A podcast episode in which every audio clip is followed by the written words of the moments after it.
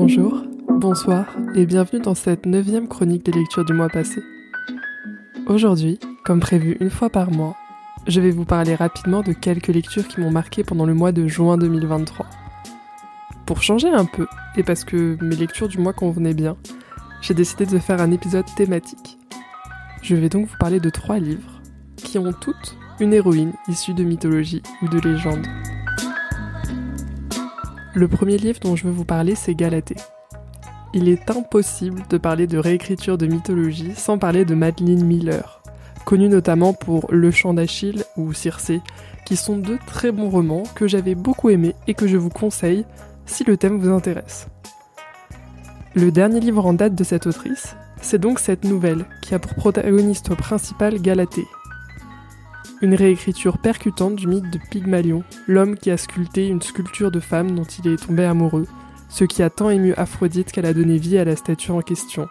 Et donc euh, l'homme l'avait créée sur mesure. Dans cette nouvelle, Galatée devient la martyre d'un mari violent et abusif qui l'emprisonne. J'ai trouvé que c'était bien moins addictif que Circé, mais bien écrit tout de même et sympathique à grignoter une soirée où on veut une histoire courte. Le deuxième roman que j'ai lu, c'est Lavinia d'Ursula K. C'est le premier roman que je lis de cette autrice, qui est plutôt connue pour ses romans de science-fiction normalement. J'ai beaucoup aimé cette histoire du point de vue de Lavinia, qui ne parle jamais et est juste évoquée dans l'Énéide de Virgile. Ici, on découvre l'histoire de cette femme et de Virgile, L'histoire d'une femme qui a déclenché une guerre, cette fois pour avoir choisi un homme plutôt qu'un autre, contrairement à la fameuse Hélène qui, elle, s'est fait enlever.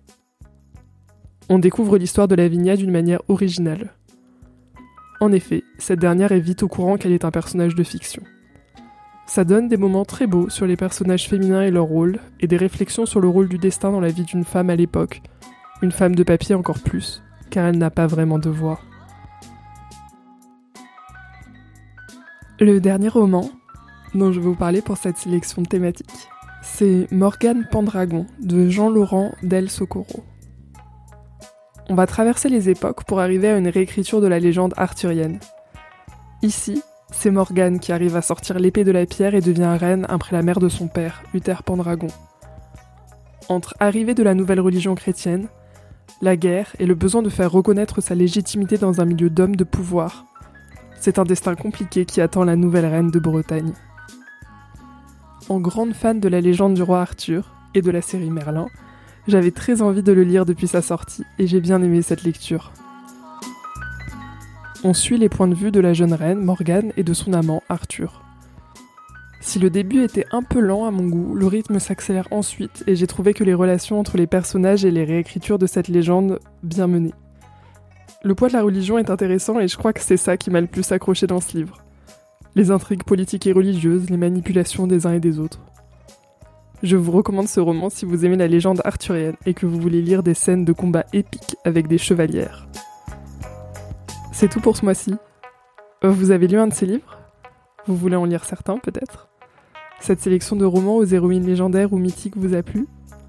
Vous pouvez partager votre avis sur Instagram, at la croqueuse de livre podcast tout attaché, ou par mail, lacroqueusedelivre.org.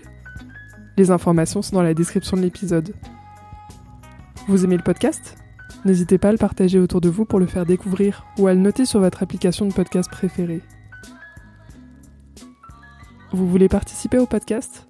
Vous pouvez m'envoyer vos audios de 5 minutes pour partager un coup de cœur et n'hésitez pas à m'envoyer un mail ou un message personnel sur Instagram si cela vous intéresse. Je vous dis merci pour votre écoute et à très vite pour découvrir un nouveau livre à croquer ou à dévorer.